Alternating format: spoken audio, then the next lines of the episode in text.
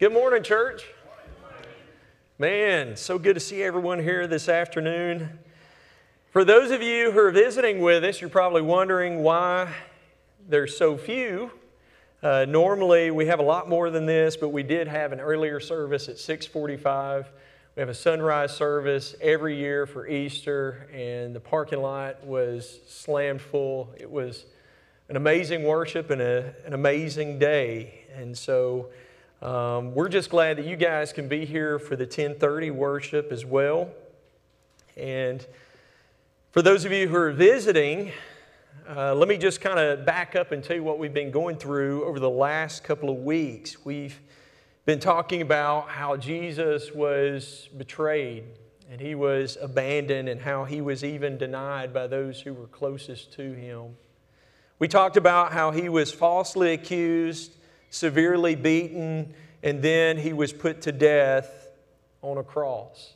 And he did that because of his great love for you and me, so that we could be forgiven of our sins. You see, Jesus didn't just die for us, He died in our stead. He took our place, He took the punishment for our sins. But here's the good news and this is what I told the group at 645 this morning. Here's the good news. That's only half the story. So if you've got your Bibles, look at Luke chapter 24. And we're going to start reading in verse 1. It says, But very early in the morning, the women went to the tomb taking the spices they had prepared. They found that the stone had been rolled away from the entrance, so they went in but they didn't find the body of the Lord Jesus. As they stood there puzzled, two men suddenly appeared, clothed in dazzling robe. The women were terrified and bowed with their faces to the ground. Then the men asked, Why are you looking? Why are you looking among the dead for someone who is alive? He isn't here. He is risen from the dead. Remember what he told you back in Galilee that the Son of Man must be betrayed into the hands of sinful men and be crucified, and that he would rise again on the third day. Then they remembered that he had said this. Okay, so let's stop right there just for a few minutes. After Jesus is crucified, there was this guy by the name of Joseph from Arimathea, and he comes and he takes down the body of Jesus from the cross, and he actually places him in his own personal tomb. And then he and some others, they began to very quickly prepare the body of Jesus because this, this all took place on Friday. The Sabbath was approaching very quickly, and they wanted to get everything done so that they could obey God's command for rest. Well, they finish up very quickly on Friday. And then on Saturday, they do nothing. And then on Sunday morning, as we just read, some of these women, they start talking about going back to the tomb and taking with them some with them some spices to prepare the body of Jesus. And, and really, that was twofold. One, they did this for the purpose of embalming the body, the head, the face, but then also it would almost be like today us taking flowers to a gravesite. We do that to show respect and to show love for the person who's passed away. And, and so here are these ladies, and they get together, and they're going to go and they're going to add these spices, and they walk up to the tomb, and there's no body. And then suddenly, boom, these two beings appeared, and their, their clothing is glowing. And they just fall on their faces. These ladies, they're absolutely terrified. And then one of the beings speaks and says, Why are you looking for the living among the dead? Jesus is not here, He is risen. Don't you remember what Jesus told you while you were in Galilee that he had to suffer and he had to die, and then on the third day he would rise from the grave? And this being or this angel looks at these ladies and basically asks them, Why aren't you expecting this? This is exactly what Jesus told you was going to happen. And so these ladies, man, they take off to tell the other disciples. Let's pick up now in chapter 24 and let's start reading in verse 9. So they rush back from the tomb to tell his 11 to tell his 11 disciples and everyone else what had happened. It was Mary Magdalene, Joanna, Mary the mother of James, and several other women who told the apostles what had happened. But the story sounded like nonsense to the men, so they didn't believe it.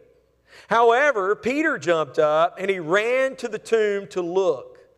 Stooping, he peered in and saw the empty linen wrappings. Then he went home again and wondered what had happened. Now, I got to tell you, this particular text really surprises me. I, I, don't know about you. I mean, you have these women and they go running back to the disciples, okay? These are, these are the followers of Jesus. These, these are the guys who have been with Jesus for the last three years. And they go running back, telling them everything that had happened. We went to the tomb and there were these two angels, and they told us that Jesus wasn't here, that he had risen from the grave. And these guys look at each other and they say, This is nonsense. In fact, the particular phrase that's used here in the Greek, means a fairy tale. This is, this is just a fairy tale. These, these, these things can't happen. These, these ladies are, are talking like they're crazy. And here's the thing this is, this is what blows me away. Again, this is the disciples. Well, Peter he jumps up and he runs to the tomb because he wants to see all this for himself. And he gets to the tomb, and there is the linen cloth that they had wrapped Jesus in. And he's examining it, and he's, he's starting to wonder to himself, what in the world has, has happened here? In other words, Peter didn't even believe it. And that's one of the things that absolutely puzzles me. Because, uh, again, this is, this is Peter. It, it's not like you and I. Like if you and I were at the, the grave of a loved one who has passed away, and, and maybe we're laying some flowers, paying our respects, and someone comes up behind us and says, What are you doing here? They're not here any longer. They've, they've risen from the grave. You and I, what would we, what would we say? You're, you're crazy. You've lost your mind. That can't happen. But this is not us, this is the disciples. This is Peter. And, and you just want to say, Peter, are, you kidding me? I mean, don't, don't you remember the time when you and James and John and Jesus, you, you went up on this mountain? And, and when Jesus gets up on the mountain, remember how his whole body began to glow. And, and these guys, these two guys who'd been dead for years, Elijah and Moses, they appear and they're talking to Jesus. And then the Father from heaven speaks, This is my beloved Son in whom I'm well pleased. And, and don't you remember, Peter, you and James and John, y'all were so terrified that you just fell on your faces. Don't you remember, Peter, when you saw Jesus walk on the water? In fact, Peter, don't you remember? You asked Jesus if you could come to him. And so, man, you step out of the boat and, and you start walking towards Jesus. And then, remember, you began to sing. Can Jesus reached out his hand? He put you back in the boat. Peter, don't you remember seeing Jesus take two fish and five loaves and feed thousands of people? Don't you remember seeing Jesus give sight to the blind and, and, and causing the lame to walk? Don't you remember him healing people of leprosy and casting out demons? And then, and then of all things, Peter, don't, don't you remember when Lazarus had been in the tomb dead for four days? And Jesus says, Lazarus, come forth. And he walks out of that tomb. Don't you remember these things, Peter? This is Jesus we're talking about. He said he was going to rise from the grave, and yet the disciples and, and even Peter himself struggled to believe this. What about you? I was talking to someone after our sunrise service this morning, and they said, You know, as I was sitting there worshiping this morning, thinking about the resurrection, this individual said several things crossed my mind, but he said at one point, he said, as we began to talk about the resurrection story, he said, I began to ask myself the question do I really believe this? Let me ask you this morning do you believe this? Do you really believe that Jesus rose from the grave? And you may say, well, Slade, I believe he was a good man, and, and I definitely believe he's, he taught some amazing things, and, and I, I definitely believe that he died for my sins. But come on, Slade, resurrection, that just can't happen. But besides, what, what does it even matter? Listen to me this morning Christianity without the resurrection of Jesus isn't just missing the last chapter, it's missing the whole story. In fact, Paul put it like this in 1 Corinthians chapter 25 verse 14, and if Christ has not been raised, then all our preaching is useless, and your faith is useless. If you're taking notes with me, write this down this morning. If the tomb is empty, then Christianity is empty. It's that simple. That's why the critics of Christianity from the very beginning have tried to disprove the resurrection. Now, there's, there's three things that they can't deny. There's three things that all of us, whether we're friends or foe of Christianity, we all have to agree on. First of all, Jesus of Nazareth, this amazing rabbi, was crucified by the Romans. We all have to agree, agree on that. It's, it's part of history. Secondly, we all have to agree that the Romans took great effort and precaution in making sure that his tomb was sealed. We talked about this at the sunrise service this morning how Pilate made sure that there was a heavy stone. It weighed between one and two tons then he surrounded it with guards and he sealed off that tomb. And, and when, when he made that seal for the tomb, what he was saying is, is if anyone tampers with the body of Jesus and the contents that are found in that tomb, then they will be put to death. And so the Romans went to great length to make sure that nothing would happen to the body of Jesus. But then, number three, we all have to agree that the body's missing. And the question is, what happened to it? You know, I believe to be a Christian definitely means that we have to live by faith, not by sight. But I don't believe that to live by faith, we have to just take out our brains, right? I don't believe that faith means that we have to stop using our head and simply walk, walk by our heart. In fact, what I want to do this morning is I want us to examine the evidence. Because I know that if Peter and the disciples, those who had actually been around back there, they, they had been with Jesus for three years, they had seen all the miracles that Jesus had performed. If they struggled in their faith, if they struggled to believe at one time, then I would dare say that there may be some, or there may be some of you watching this morning who may be struggling to believe. And so, what I want to do is, I want to ask what is the best and most credible explanation for what happened to the body of Jesus? Now, start we'll start right here. Some have tried to say, well, maybe the body's not missing at all.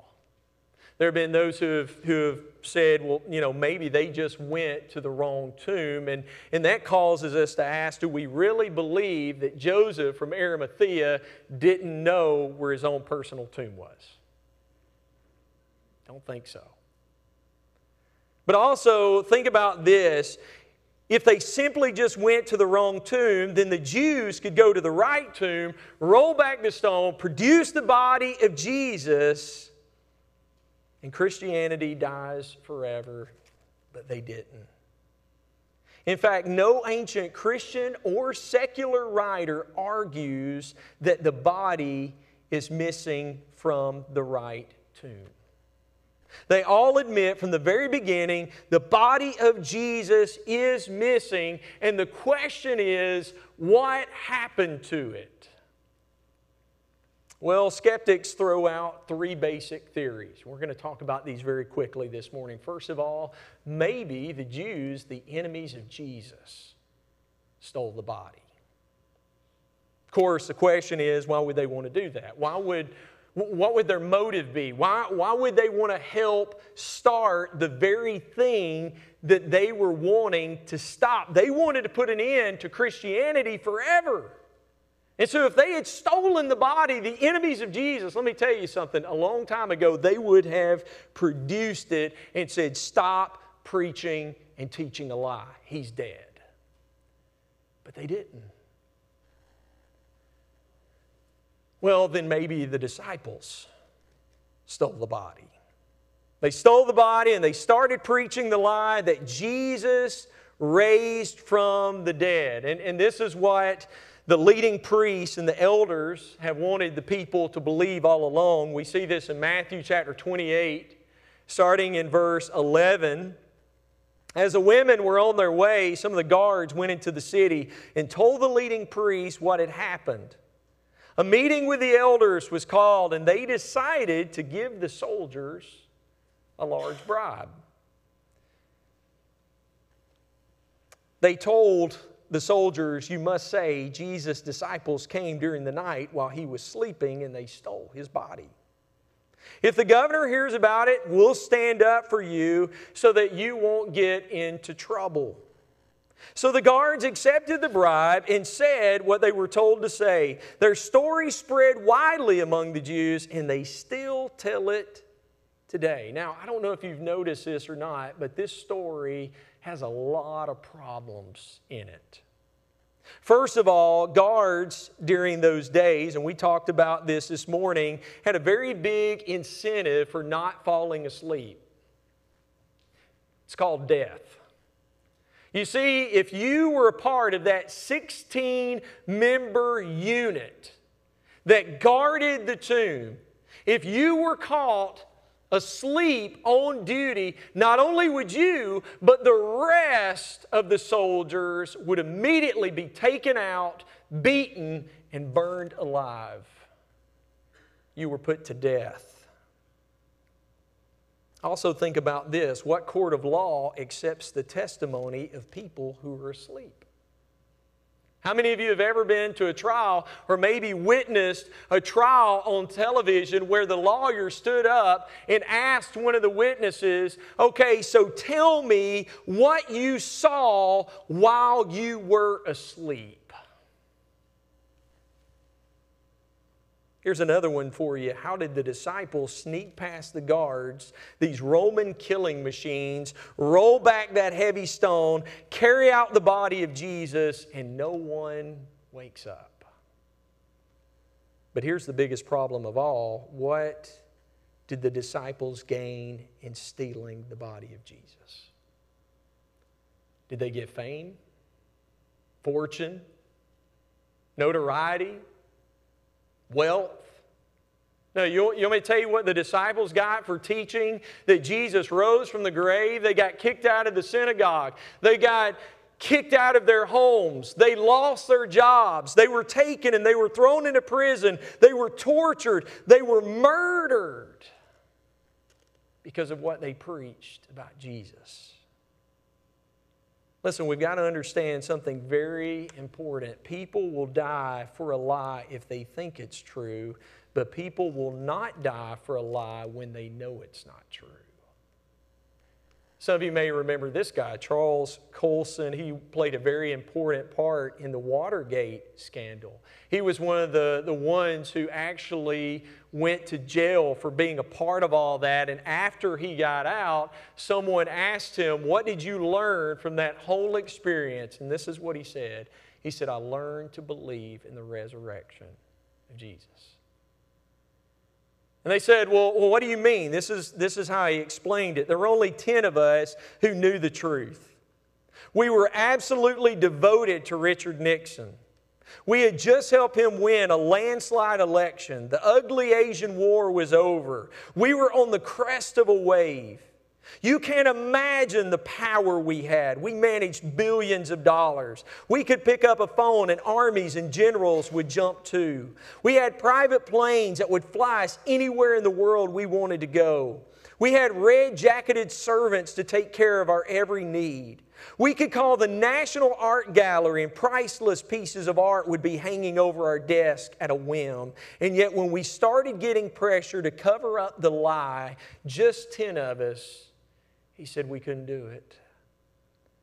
He said, now, there was no threat of execution, just simply embarrassment and maybe some short term jail time. He said, but we all cracked because the human instinct for self preservation is that strong.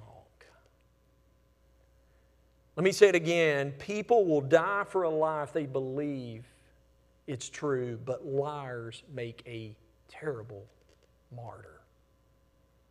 I can tell you right now, the early Christians didn't go all over the world to be tortured, crucified, burned in oil, to have their skin ripped off, to actually be sawn in two, like we read about in the book of Hebrews, for a lie that they knew was a lie. Then, along the 18th century, another theory came out as to why the body of Jesus was missing. It was called the swoon theory which says that Jesus had a resuscitation, not an actual resurrection. In other words, they claim that Jesus didn't actually die. He just went into a coma and then he woke up and he went and he appeared to his disciples and said, Hey guys, I rose from the grave. And what I challenge you to do is think about everything we talked about over the last couple of weeks how the Romans flogged Jesus. And we talked about how terrible that was. And, and they would beat you to the point of death. They, they couldn't kill you, but they could beat you to the point of death. Then they put Jesus to death by crucifixion. And after he had died on that cross, to make sure that he was dead, they took a spear and they lunged it into his side. Then they took him down, wrapped him in grave clothes, put him in a tomb without food or water for three days. Then somehow we're expected to believe that he took off those grave clothes. He rolled back that huge stone that weighed between one and two ton by himself, snuck past the guards, walked several miles, presented himself to the disciples, and said, Hey guys, I've raised from the dead. Listen, it takes more faith to believe that than to believe in the resurrection of Jesus. Here's my point. Over 2,000 years later, skeptics have failed to produce a credible explanation for the missing body of Jesus. All they can do is simply say he couldn't have raised from the dead because that just doesn't Let me ask you another question this morning. What best explains historical Christianity? I mean, how do we explain Christianity becoming a world religion? If you go back to AD 35, if you were a betting person, where would you put your money? Would you put it on this little religion called Christianity, or would you put it on the big Roman Empire? Which of those two would you say would survive? How do we explain this little religion that gets catapulted all across the whole world by men and women who are ready to die for what they believed? And again, remember, where did it start? Where did Christianity begin? In Jerusalem, the hardest place for it to start. If it wasn't true, because people were still alive. They were witnesses. They could have said, hey, this is not true. And yet we get into Acts chapter 2, verse 24, and this is what we see Peter preaching. But God released him from the horrors of death and raised him back to life, for death could not keep him in its grips. One, le- one chapter later, he says in Verse 15, he said, You killed the author of life, but God raised him from the dead, and we are witnesses of these facts. And you have to understand, they name some of these witnesses in their writings. He saw him, she saw him, they saw him. The witnesses were still alive, challenging the readers. Look, go back, check it out for yourselves. We're telling you the truth. Why did they start meeting on the first day of the week? Why was that so special? Why did they put so much emphasis on baptism, where you bury someone underwater and then you raise them up and declare that they are now capable of living a brand new life? And what about the, what about the, the, the skeptics like James, the brother of Jesus, and Saul, who at one point was persecuting Christians? What happened for them to become defenders later on of, of Christianity? To the point to where they themselves were willing to die for it. Why did they suffer persecution and murder gladly? Because they had witnessed a miracle. They had checked the facts for themselves and they saw that it was true, that there is no other explanation, that Jesus Christ rose from the grave. You see, at some point, it ceases to become a historical issue and it becomes a philosophical issue about whether or not miracles are possible. You see, people say it didn't happen because it can't happen. And, and I would agree with you.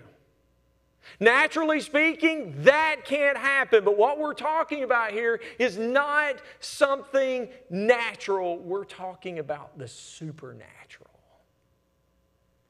We're talking about God Himself, through His power, He raised Jesus from the grave. And the evidence for the resurrection is so compelling. In fact, in the book Case for Christ, I gave this book to someone this week it's, it's written by Lee Strobel, and, and Strobel gives the testimony in this book of Sir Lemuel Luck, who was called by Guinness the world's greatest attorney. He had 245 straight murder acquittals. He was also on his spiritual journey uh, the same man who was knighted twice by the king or, or by Queen Elizabeth, who, who studied the resurrection of Jesus himself, and this is what he concluded. I say unequivocally that the evidence for the resurrection of Jesus is so overwhelming it compels acceptance by proof, which leaves absolutely no room for doubt. There was another lawyer by the name of Simon Greenleaf who studied the resurrection case, and he said that if you take all the evidence from the resurrection and you put it in a court of law, you have to believe in the resurrection. In fact, he said there is more historical evidence for the resurrection of Jesus than there is the existence of Julius Caesar. Think about that for a moment. There is more evidence that points to the resurrection of Jesus that Julius Caesar ever existed. And so, is the real problem in accepting the resurrection of Jesus a lack of evidence? Or is it a lack of will to bow to the implications of that evidence? I think German theologian Hemingway had it right when he said the evidence of the resurrection of Jesus is so strong that no one would question it, except for two things. First of all, it's very unusual. And secondly, if you believe it happened, you have to change the way you live. And I think for many people, that's the problem. Do you believe in the resurrection of Jesus? If you do, you have to change the way you live.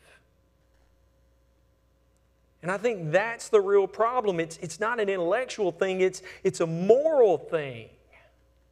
Are we willing to surrender to Jesus? And here's what we have to realize if the tomb surrendered to Jesus, then guess what? We must.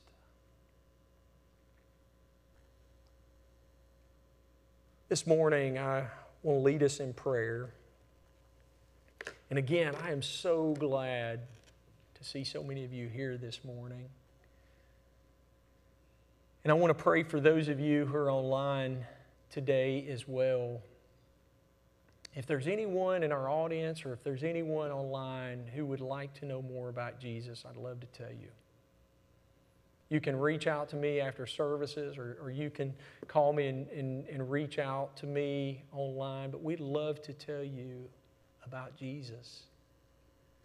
How he not only died in your place, but how he rose from the grave. And it's through his death, burial, and resurrection that we are made right with God. And in Romans chapter 6, Paul talks about how baptism symbolizes all of that. As we go down into the water, we're dying to ourselves. We're dying to our sins. And then, just like Jesus rose from the grave, we come up out of that water raised to a new life. And there may be someone who needs to be baptized today. Or there may be someone here who just needs to repent. You're a child of God. Maybe you've been uh, waning in your faith. And, and maybe it's time for you to turn away from whatever you're struggling with and, and look to the cross, look to Jesus. And so let's pray. Father, we just come before you and we thank you so much for Jesus. We'd be lost without you. Father, we just pray that you'll continue to strengthen our faith.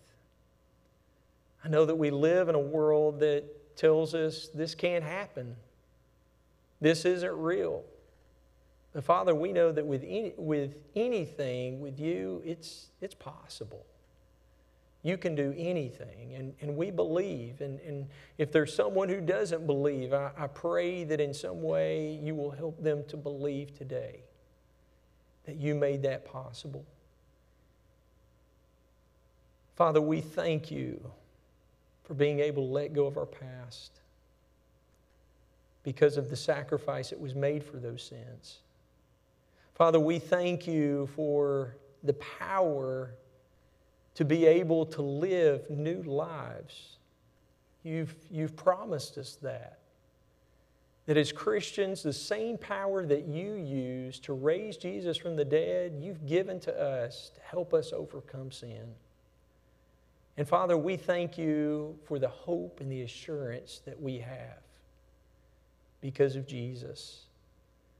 Looking forward to one day when we're going to be with you totally transformed. But yet, Father, also the assurance that we can be transformed today. But Father, we know the best is yet to come.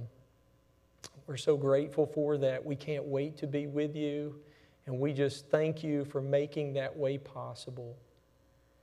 Father, if there's anyone here today who needs to know more about you, if there's anyone here today who needs to give their life to you, Father, help us to be able to minister to them and help them in whatever way we can. And Father, we just pray this prayer in the power of Jesus' name. Amen.